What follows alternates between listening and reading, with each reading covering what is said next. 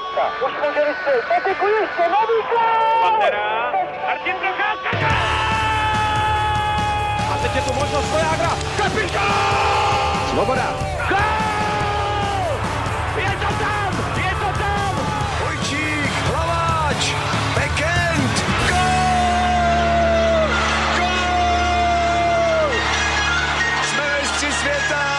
Dobrý den, vítejte u dalšího dílu Hokej Focus podcastu.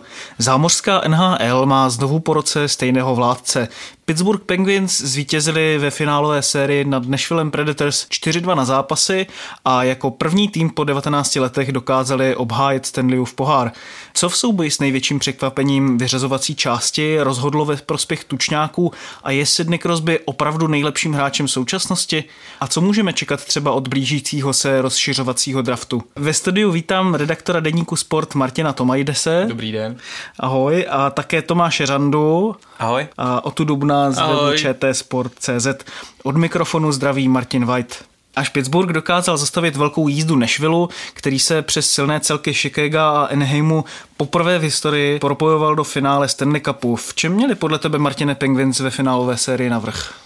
Nemyslím si, že, že by Pittsburgh Nashville nějakým výrazným způsobem přehrával. Kdo to viděl, asi si toho musel všimnout.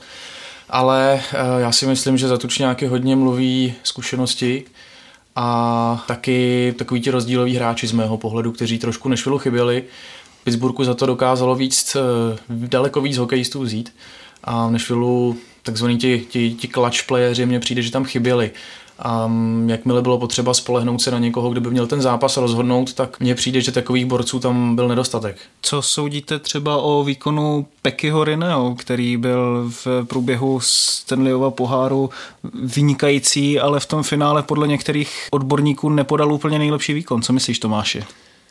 Já si myslím, že tu svoji roli splňoval eh, v těch domácích zápasech, kde byl vynikající a potvrzoval tu svoji formu v průběhu celého playoff, eh, která víceméně gradovala až do finále.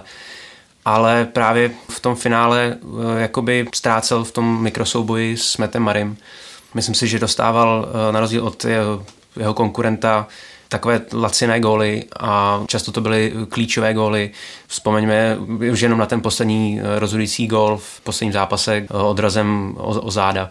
Těchto momentů tam bylo víc a na rozdíl od Maryho mu chyběl nějaký ten zákrok navíc. Mary prostě dokázal vytáhnout v těch klíčových situacích, zejména potom teda v tom pátém a šestém utkání klíčové zákroky a vlastně důkazem jsou i ty dvě čistá konta v posledních zápasech. Tak Rinemu hlavně nevyšly ty první dva zápasy v Pittsburghu, kde si myslím, že byl Nashville lepší.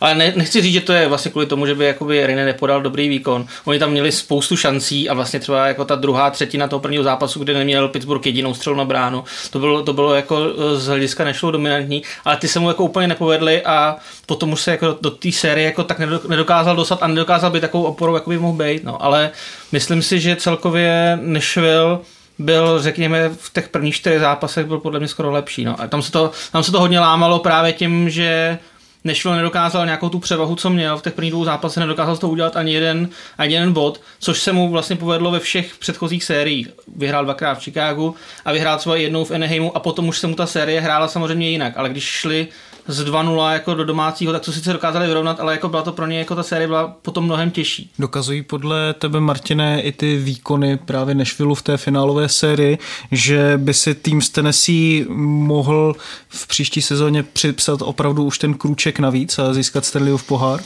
Jestli získá Stanleyův pohár, to těžko říct, ale myslím si, že by klidně mohl jít obdobnou cestou jako před lety Los Angeles, kteří vlastně se taky tak trošku vyšvihli najednou z ničeho, nic tam byli a, a třeba 4-5 let patřili mezi naprostou špičku a bylo pro ně, bylo pro soupeře těžké je porazit. Každopádně hodně z toho bude záležet i na Pekovi, Pekovi Rinem, protože tuším, že mu je 630, 35, 35, 35, což už taky je určitý věk, sice za ním roste Saros, který vypadá fantasticky, ale kdo ví, jak to vlastně, jak to vlastně bude, ale myslím si, že určitě má, má velmi kvalitní jádro na to, aby v příštích letech uh, soupeřům dával hodně zabrat a dost je trápil. Já si myslím, že jsi to nakousnul dobře, že ten potenciál je obrovský, to jádro týmu je v nejlepších letech, anebo vlastně ještě před tím nejlepším věkem. Většina hráčů je okolo 25, 26, 27 let, takže to nejlepší mají skutečně před sebou, mají perfektní obranu. Zajímavé talenty v útoku, ale právě ten brankářský post, já si myslím, že trošku, nebylo to tak na první pohled vidět, ale myslím si, že se trošku v tomto ohledu eh, ty dveře pomyslně uzavírají, protože ta kariéra Pekirineho se pomalu blíží ke konci, i když to vlastně tak nevypadá, je to celkem paradox po těch jeho výkonech, ale skutečně těch 35 let eh, dává tuši tomu, že prostě ho čekají, řekněme, ještě dvě, tři vynikající sezóny, potom už těžko bude napodobovat ty výkony jako, jako doteď. A myslím si, že ten Saros, já trošku bych byl v tomhle tom opatrnější, myslím si, že to není úplně ta budoucí perfektní jednička, která bude držet ten tým tak jako, jako Riné. Tam jako u Nešvilu, tam mě chyběly trochu právě, jak, jak říkal Martin, ty uh, zkušení rozdíloví hráči. Když se jim podaří třeba jednoho nebo dva přivést, tak jako by mohli se na tom vrcholu udržet třeba i další dvě sezóny. Problém je, že týmů, který mají na to, řekněme, semifinále, finále, je v té lize 8-10, Jo, víceméně poslední tři sezóny byl mezi semifinalisty byl vždycky jenom jeden tým, který dokázal tu pozici obhájit. Jeden ze čtyř. Teď to byl Pittsburgh a předtím, předtím Chicago a tak. Takže už jenom dostat se do semifinále je strašně obtížné, na tož, na tož udržet si pozici mezi tou top čtyřkou jako po víc než třeba dvě, tři sezóny. Když ještě tu předchozí otázku trošku otočím a vrátím se k tomu dobrému výkonu Nešvilu, byl to i tohle, co bylo odlišné pro ten Stanley Cup Penguins v tom roce, když to srovnáme s tím minulým finále se San Jose, Martine? Já si nemůžu pomoct, mě to finále s tím San Jose přišlo slabší. Nešvil mi přišel jako silnější soupeř. A San Jose mě přišlo loni maličko ustrašený. Nešvil mě přišel hokejově připravenější, takže v tomhle směru podle mě si myslím, že byl, že byl o trochu dál. I ten hokej byl, byl zábavný, dalo se na něj dobře dívat a i když eh, třeba v tom posledním zápase se čekalo na gol téměř až do konce zápasu, nedá se říct, že by to byla nuda, nebo že by nebyly šance, nebo že by se hráči nestřetávali. Mně se určitě nešel líbil víc než San Jose. Vlastně oba ty týmy byly v dost podobné pozici. I San Jose, pro ně to bylo taky první finále, pro Nashville první finále. A e, k tomu, jak, jak jsme se bavili o tom, jestli dokážou, řekněme, tu svoji pozici Nashville jako nějak obhájit, tak kdyby se mě přeptal před rokem, tak já ti řeknu, jo, jasně, San Jose by to mohlo zvládnout a San Jose jako teďka vyhučilo poměrně jednoznačně v prvním kole. To znamená, že opravdu ta soutěž je strašně vyrovnaná a strašně těžký udržet, udržet se prostě na tom nějakým, na nějakým tom dobrým levelu jako víc než dvě, tři sezóny opravdu. Je pravda, že Nashville si myslím, na rozdíl třeba od San Jose, ten Pittsburgh dokonale překvapil nebo aspoň teda zaskočil třeba v tom prvním utkání. Pittsburgh se nedokázal přizpůsobit aktivnímu forecheckingu Nashville a měl velké problémy. Dokladem toho je ta dlouhá pasáž nějakých 37 minut, kdy Pittsburgh si nepřipsala ani jednu střelu na branku, byť teda na jejich obranu musím teda podotknout, že určitě to nebylo tak, že by drželi puk někde v obraném pásmu a nemohli, nebo nesnažili se vystřelit, ale buď netrefovali branku, nebo, nebo Nešvil vlastně ty střely perfektně blokoval. I tak je to celku neuvěřitelné. Tam, kdyby Nešvil ten první zápas zvládl, tak možná bychom se nebavili o tom, proč Pittsburgh vyhrál Stanley Cup, ale proč eh, se Stanley Cupu vyradují predátoři. Tomáši, když zůstaneme u tebe, ke každému finále se zpravidla váže nějaký zajímavý nebo dojemný příběh. Co tě v tomto směru nejvíc zaujalo? Kdo je pro tebe takovým Rayem Borkem letošního playoff? Jednoznačně se nabízí ten příměr eh, Gronu Heinzimu, eh, obránce v Pittsburghu, který přišel z Caroliny těsně před závěrku přestupů. Tam se vlastně váže ta, řekněme, osobní vazba na generálního manažera Jima Rutherforda, který byl vlastně generálním manažerem v Carolině před pár lety a vlastně Rona Hinzi ho zná. Je to spolehlivý obránce, a který ve své kariéře odehrál přes 900 zápasů v základní části, ale vlastně nikdy se nedostal do playoff.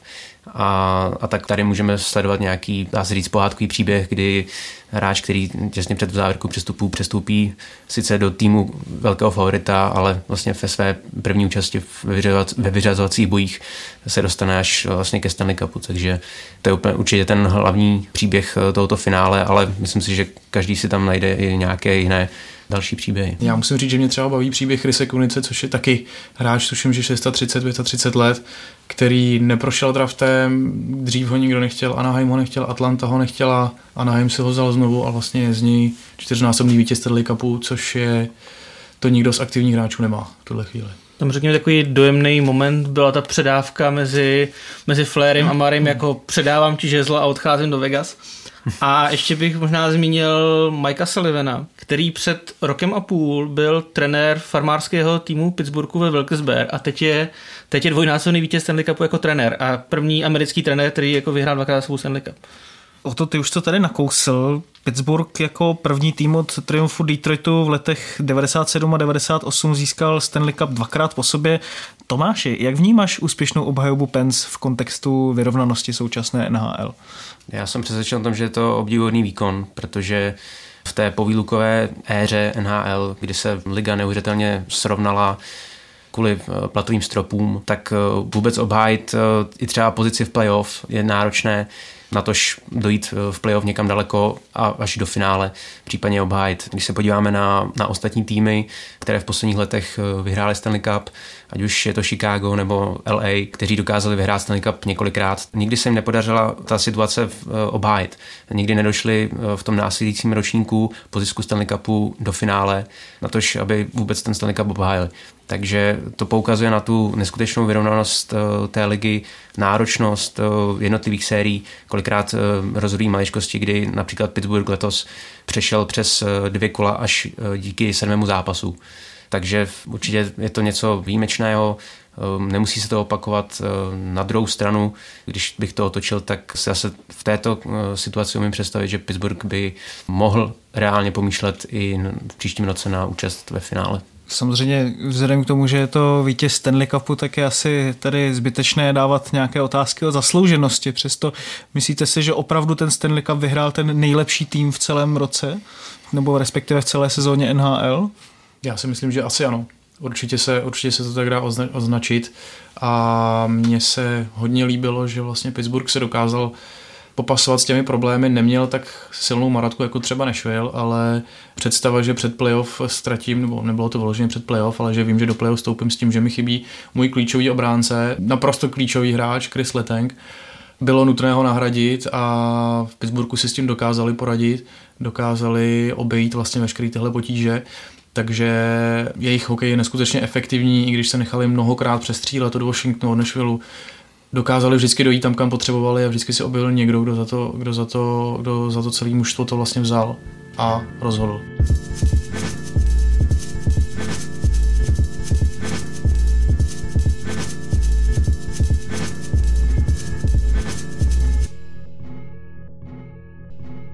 Za jedinou vítěznou dynastii moderní podoby soutěže se považuje Chicago. Pittsburgh ale stejně jako Černí jestřáby vyhrál za posledních deset let už po třetí. O to jsou podle tebe Penguins momentálně tak silní, že se mohou na vrcholu udržet ještě několik dalších let? Chtěl bych říct, že ano, ale statistika, řekněme, jako je dost proti ním. Nejen, že vyhráli jako první tým po 19 letech, jako dokázali obhájit, ale tým, který naposledy vyhrál třikrát za sebou, byli Islanders v první polovině 80. let a to je, to je z hlediska dnešního hokeje to je úplný pravek, to je úplně, to je úplně někde jinde. Tenkrát eh, bez těch stropů byl samozřejmě ten hokej jako úplně jiný. A i ten tým se tam dal jakoby tvořit mnohem jednodušší, se mnohem složitější udržet, udržet ten, ten, tým. Teď se nebavíme ani o, třeba o letošním rozšiřovacím draftu, ale už jenom, už jenom ten strop, jak, jakým způsobem se posunuje, končí hráči, vyjednávání nových kontraktů, je to mnohem složitější, než když, když prostě třeba jako Rangers na přelomu milénia si mohli v podstatě podepsat, koho chtěli, protože měli víceméně omezený rozpočet. Stejně to nakonec k ničemu nebylo. Ale eh, je, je mnohem těžší, je mnohem těžší ten tým udržet a pro ně bude podle mě problém dostat se další rok i do toho finále, protože pořád, eh, ať, ať se jim nedaří, nedaří, nedaří, pořád je tam, je tam Washington, jako, je to jako obrovský silný tým a podle mě nahoru třeba může jít jako Toronto, Rangers taky zajímavý posilou. Takže jako těch, no to, to se bavím jenom o východní konferenci, pak tam máme Edmonton, Anaheim prostě uh, a další týmy. To znamená, že pro ně bude podle mě úspěch už jenom to, že by se třeba dostali příští rok znovu do finále a v tu chvíli už by se možná dali opravdu tu dynastii považovat, protože byli třikrát jsou ve finále. Na druhou stranu Pittsburgh je v ideální pozici, kdy má perfektního brankáře, eh, navíc mladého brankáře, takže je tady velký potenciál do příštích let. Kostra týmu zůstává. Pittsburgh přijde snad jen o Meta Kalena, kterému je 40 let a po zisku dvou Stanley Cupů nejspíše povisí definitivně Brusa na hřebík a skončí, ukončí kariéru. Je otázkou Chris Kunic, eh, bude volný hráč, ale nemyslím si, nebo nemyslím si představit, eh, kdy vlastně odejde z vítězného týmu a půjde na poslední rok, dva, tři někam jinam. Takže si myslím, že zůstane. Většina těch hráčů je právě podepsána na příští sezónu, takže ten tým opět zůstane pohromadě, tak jako poslední dva roky, což vlastně byla, byla hlavní výhoda Pittsburghu, kdy při té obhajobě se mohl spolehnout na, na stejné hráče. Až na to zranění Chris hmm. Letenga, tak vlastně byl, byl stejný. Takže tady vidím velkou naději na to, že, že má velkou nebo reálnou šanci dojít i v příští sezóně daleko. Já bych, tomu, bych tomu ještě trošku oponoval. Ten rozdíl mezi Pittsburghem eh, loni a tu následující sezónu je to, že nebude mít Fléryho. Když se zranil Fléry, tak naskočil Murray a zazářil. Teď to bylo opačně. Ale oni, oni ty dva skvělé vyrovnané brankáře tu příští sezónu mít nebudou. No a ve chvíli, kdy se, kdy se nedej bože, Murray zraní, tak v tu chvíli budou, můžou být třeba klidně v pozici Montrealu z loňské sezóny, kterému se zranil Price a a sezonu, sezonu rozjetou na první místo v konferenci projeli úplně totálně, že? To znamená, že tam to můžou rozhodovat právě takovéhle maličkost. A kdybychom tedy měli dokazovat tu vyrovnanost letošní a vůbec z posledních let NHL i u nás v podcastu, tak se musíme podívat i trošku na jiné týmy, než jenom na Pittsburgh. Eh, Martine, rýsuje se ti v, teď v NHL nějaký jiný tým, který by mohl se stát v budoucnu tak úspěšným a tak dominantním jako je dnes Pittsburgh? Za mě je to určitě Edmonton, tam asi není úplně moc o čem přemýšlet. Já trošku v Conoru McDavidovi vidím podobnou postavičku, jako je právě Sidney Crosby, který vlastně tehdy přišel do Pittsburghu a tak nějak z týmu, který eh, krachoval se vlastně samozřejmě i díky tomu, že dokázal, dokázalo mužstvo výborně volit na draftu, Flery patří Pittsburghu, Malkin, Letang, to vlastně jsou všechno odchovanci takhle těch, toho týmu vlastně vybraní v draftu. Tak uh, si myslím, že Conor McDavid by mohl vyloženě jít touhletou cestou a z Edmontonu by se klidně mohl stát tým, který by za příštích deset let ten pohár dvakrát nebo třikrát mohl získat, pokud bude ještě nějakým způsobem samozřejmě hodně doplněn. Mně tam trošku chybí pořádný back a jakmile se s ním mužstvem bude dobře pracovat, tak si myslím, že to je jasný favorit příštích letech. Toronto ještě další tým. Máte ještě nějaký jiný typ, kluci? Asi se nabízí ještě Tampa Bay, která pokud uh, udrží uh, tu kostru týmu, kdy teď je vlastně v narostcestí, že potřebuje podepsat uh, klíčové hráče a v souvislosti s tím platovým stropem to bude mít uh, dost napichované. Uh, bavíme se o Ondřejovi Palátovi nebo Tayleru Johnsonovi tak tam je ta kostra týmu už pospolu několik let vynikající obránci, v brance teď eh, je Vasilevský jako jasná jednička, takže také mladý perspektivní brankář, takže tam to má taky dobře, si myslím, nalajnované. Kapitán vítězů Sydney Crosby obhájil také Conn Smythe Trophy pro nejlepšího hráče playoff, což se dosud podařilo jen dvěma hokejistům, včetně nejslavnějšího pingvína Maria Lemiua. Co pro Pittsburgh Crosby znamená a je opravdu nejlepším hokejistou v současnosti, Tomáši? Eh, Martin to už trošku naznačil. S příchodem Crosbyho do Pittsburghu se celé dějiny Penguins otočily eh, směrem vzhůru.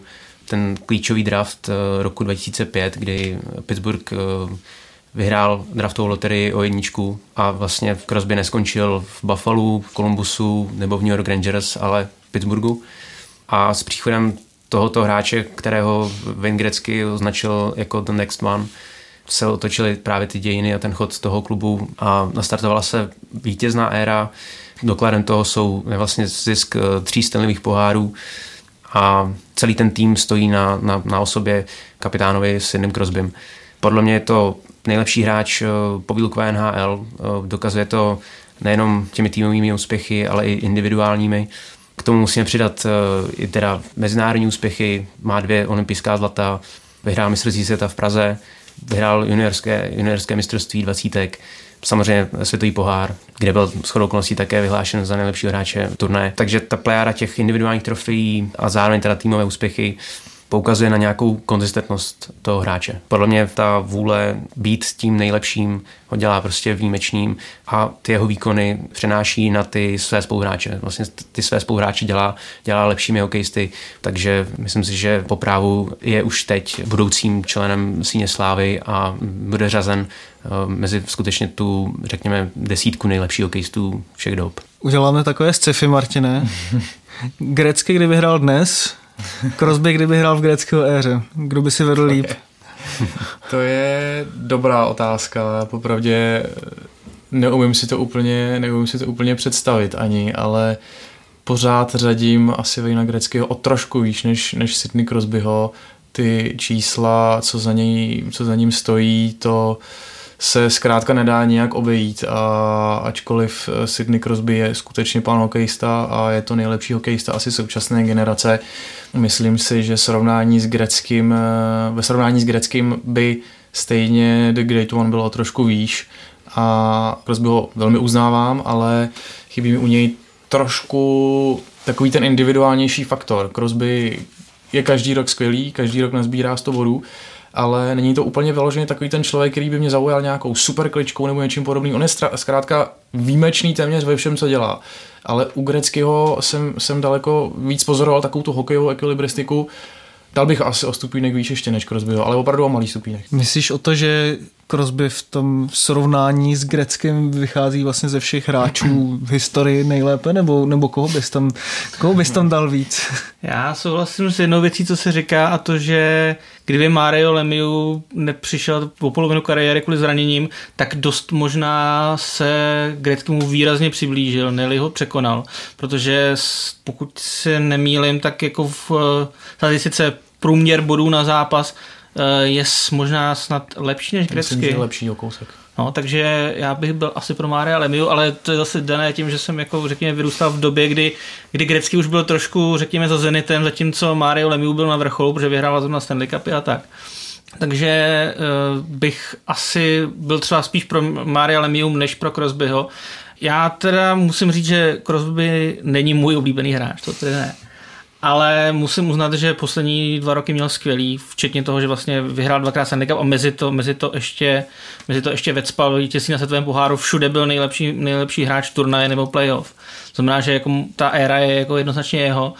A chci říct, že on jakoby i jako ten lídr toho týmu vyspěl, zatímco Zatímco třeba ten první Stanley Cup v roce 2009, kdy vyhráli nad, nad Detroitem, tak tam eh, řekněme, že to nebylo, nebyl on tak dominantní oproti třeba těm posledním dvěma, dvěma playoff tam to bylo třeba víc i o jiných hráčích než, než o něm a Malkinovi. Ale musím říct, že třeba kdybych měl vybrat jednoho lídra, jednoho kapitána z současné NHL, kterého bych chtěl mít ve svém týmu ideálním, tak já bych pořád volil spíš Tavese než, než Crosbyho, ale to je opravdu jenom, jenom osobní, to, osobní preference. Když už si nakousl Mária Lemiua, nabízí se v téhle souvislosti další otázka. Jsou to znovu samozřejmě jiné éry a jiný hokej, ale přesto, když si srovnáme dnešní NHL se zlatou érou hokeje, za kterou jsou považovaná 90. léta, o to, co tomu dnešnímu hokeji chybí, aby si vysloužil podobné označení? Já bych možná trošičku rozporoval to, jestli ty 90. léta jsou skutečně zlatá éra hokeje třeba pro nás tady jsme, by to tak mohlo být, protože to je ta doba, kdy jsme jakoby řekněme vyrůstali a jakoby pamatujeme si to nejvíc, sbírali jsme kartičky a tohle.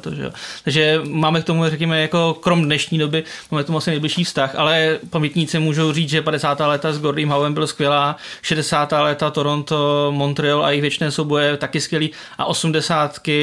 Islanders a Edmonton, ty byly taky svým způsobem zase jinak jedinečný ale musím říct, že co mi chybí v dnešní době, i když jsme se tady bavili teďka, že Pittsburgh, řekněme, je dominantní poslední dvě sezóny, tak eh, současná NHL nemá jako skutečně dominantní tým, který by nějakým způsobem určoval nějaký trend hokeje. Ten hokej se v Americe ví, ale není to otázka jednoho týmu, je to otázka celkového pojetí. A řekněme, že ten poslední tým, který takovýmhle způsobem jako dominoval a určoval nějaký trendy, byl právě greckého Edmonton který, který vyhrál že jo, pět Stanley Cupů za sedm let. A když se podíváme na historické bodování playoff, tak krom Jardy Agra, který jsem teďka jako vecpal mezi ně, tak prvních pět hokejistů do té doby bylo všichni z Edmontonu. Takže oni, oni to, bylo, to byla ta super ofenzivní doba, což taky je obtížné srovnávat Crosbyho nebo kohokoliv jiného s právě s Greckým, protože on se trefil do té nejofenzivnější podoby té soutěže za celou historii. Já tady budu asi chtít co nejméně srovnávat fotbal s hokejem, ale v téhle té souvislosti se opravdu neobráním, protože hmm. vidíme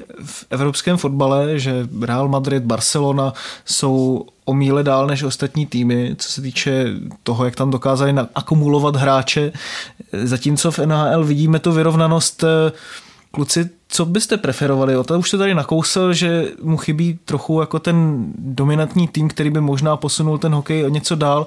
Chcete pořád tu vyrovnanost spíš než ten dominantní tým, nebo, nebo jak to vidíte, Martine? Co já si tak pamatuju ještě na ty doby, kdy eh, dominantní extrémním způsobem byl například Detroit, nebo každý chtěl podepsat do Colorado, aby mohl hrát s Forsbergem a Desekikem, pak to po každé dopadlo vlastně tak, že, že byla přestupová uzávěrka a, a ten velký tým vlastně naháněl ty jména a do Colorado šel Theo Flary a, a tak dále a tak dále a bylo to na jednu stranu proč ne? Mně se třeba líbilo dívat se na Rangers, kde byl Messier, Lindros, Bude, Jager, eh, kde kdo. Na druhou stranu samozřejmě chápu vedení soutěže, proč eh, se snaží tyhle věci regulovat, nebo proč to vlastně těmi platovými stropy mělo regulovat.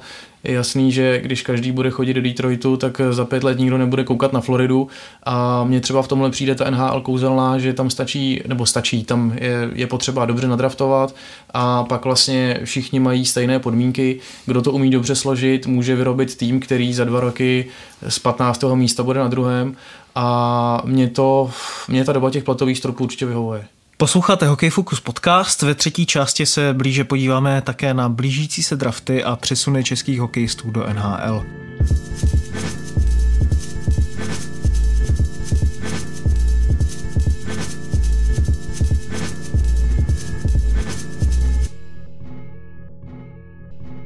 Následující období bude v NHL patřit především generálním manažerům, kteří budou dávat dohromady kádry na následující sezónu.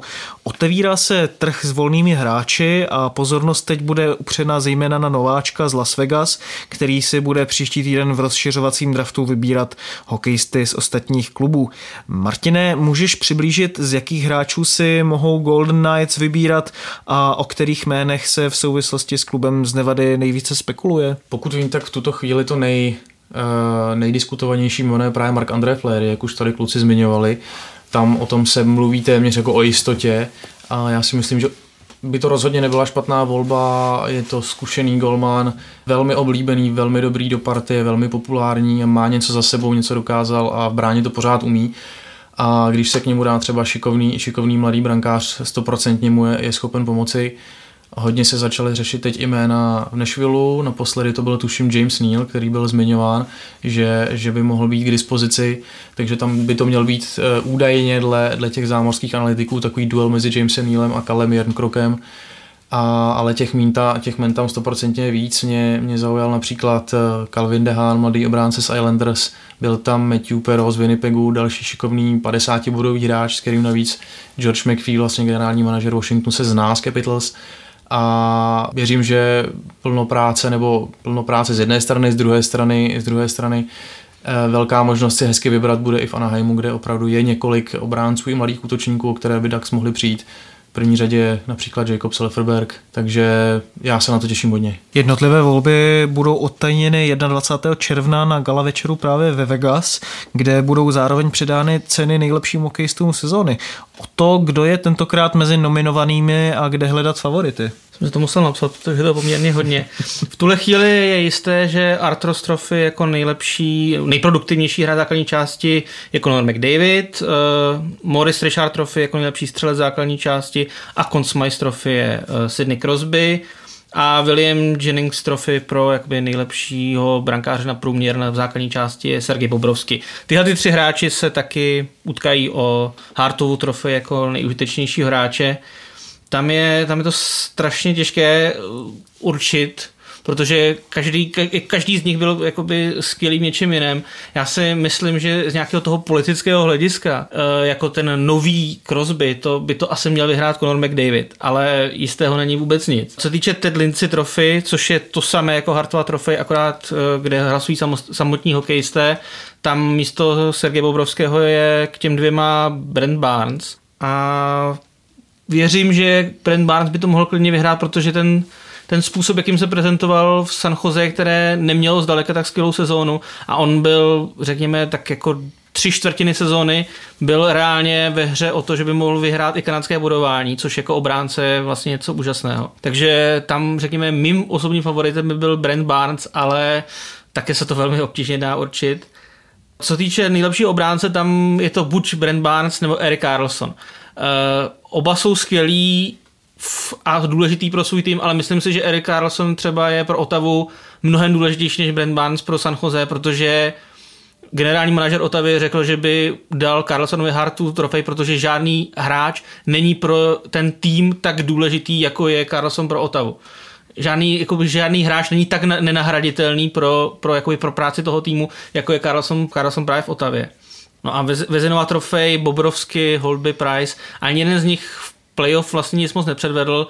Nejlepší základní část měl, měl podle podle všeho Bobrovský, takže by mohl být favoritem i tady, ale tady u toho je strašně těž, těžké říct, jako jak, jak, se rozhodnou, protože tam, tam může, za prvý, o každé z těch cen hlasuje vlastně někdo jiný a těžko se dá určit, jakoby, co, co ti lidé budou preferovat.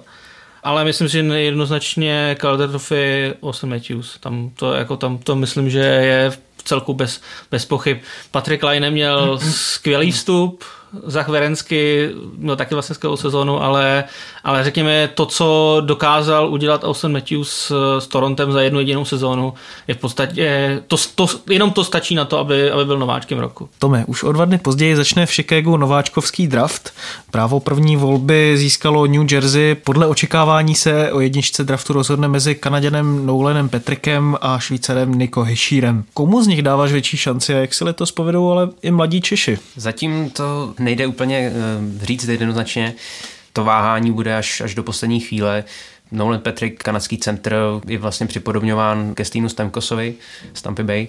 Vynikající střelec, uh, umí tvořit hru, ale také přitahuje uh, na, na svou osobu častá zranění.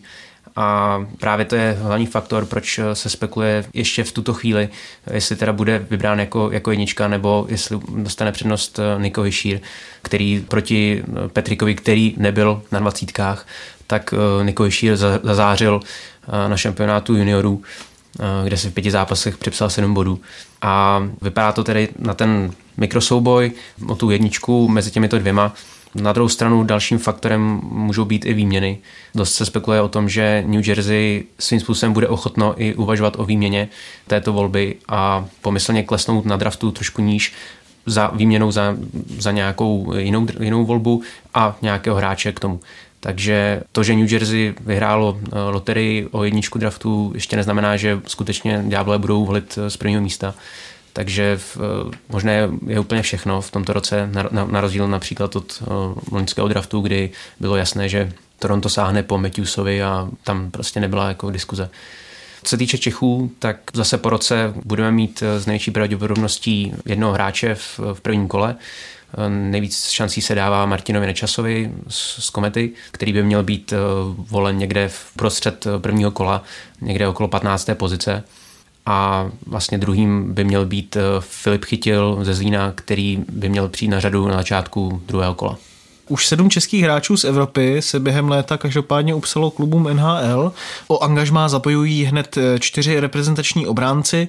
Libor Šulák, eh, Jan Ruta, Jakub Jeřábek a Radim Šimek. Přímo z Extraligy odešli zkusit štěstí v zámoří mladoboleslavský Tomáš Hika, David Kemp z Chomutova a brankář Matěj Machovský z Plzně.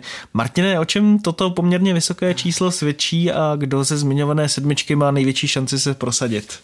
Já si myslím, že Češi tady v tuhle chvíli patří k tomu takovému evropskému trendu v tom směru, co se týče zámoří. Jsou to relativně v tuto chvíli hotoví hráči, kvalitní, už mají něco za sebou, dokázali něco, dejme tomu, i na reprezentační úrovni a takový hráč je pro generálního manažera v zámoří e, vynikající, protože on mu předloží smlouvu, která pro něj není nějakým způsobem extrémně vyčerpávající, pro něj a pro jeho rozpočet narazí vlastně hráči nějakých 600-700 tisíc dolarů, když bude v prvním týmu. Pokud se to vyplatí, je to hráč, který hraje téměř za nic. Pokud se mu nebude hodit, bude na farmě hrát za naprostý pakatel proč to neskusit. Takže když je možnost, aby, aby po takovém hráči manažer sáhl, tak to zkrátka v tuto chvíli udělá. Nicméně samozřejmě tím nechci popírat jakékoliv kvality všech těch hráčů. Osvědčili se, šanci určitě mají, z mého pohledu asi největší pravděpodobně Radim Šimek.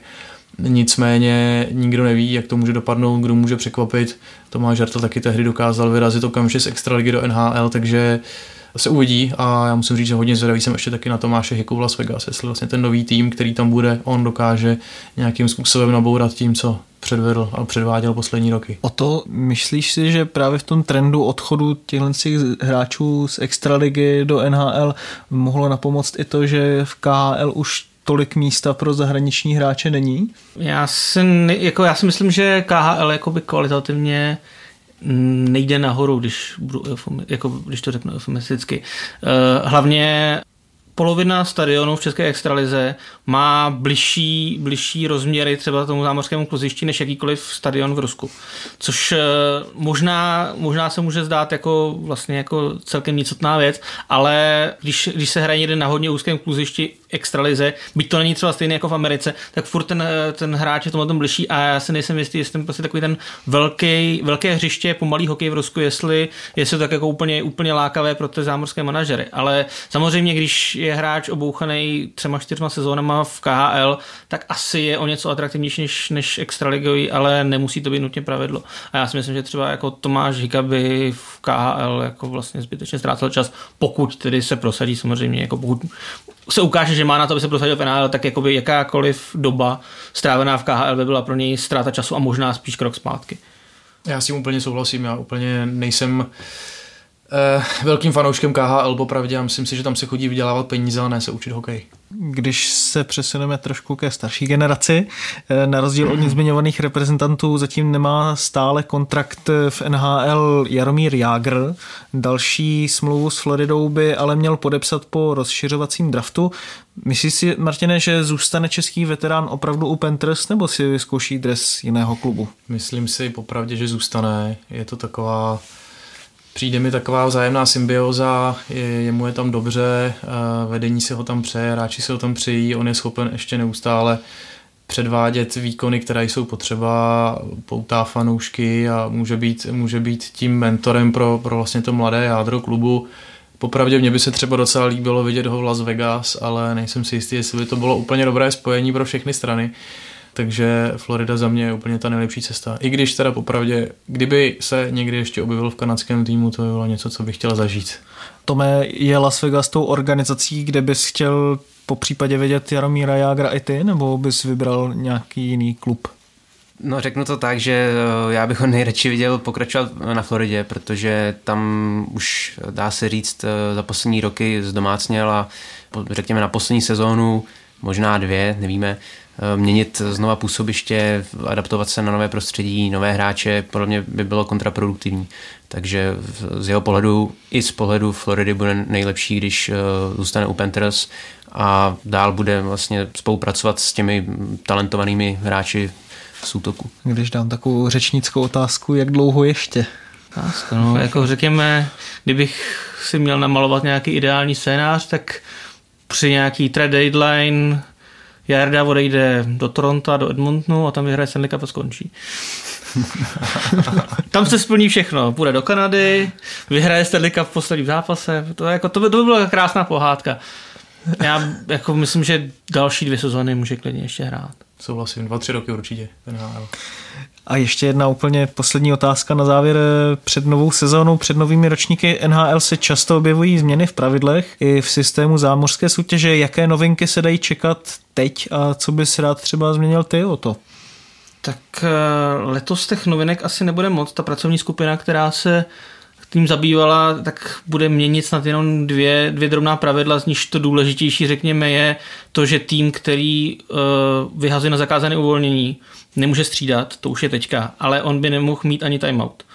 Což, což je, jakoby je, je, logické, prostě, aby, se tomu, ne, aby se tomu nechat si ty unavené hráče na ledě, aby se tomu nevyhnuli tím timeoutem. To, jako to, to řekněme dává smysl, ale to jsou v podstatě to, řekněme, ta nejdůležitější možná změna, ještě to není odsouhlasené. A co se týče jakoby nějaké změny formátu soutěže, tam eh, teďka, řekněme, to trošku nabourávala z Vegas, protože tam budou teďka jiné poměry, jako kdo s kým kolikrát bude hrát v té základní části, protože to lichý, lichý počet že v západní konferenci. Ono to vlastně bylo i teďka, že, že v té západní konferenci, jak bylo méně týmu, tak hrál každý s každým trošku víckrát.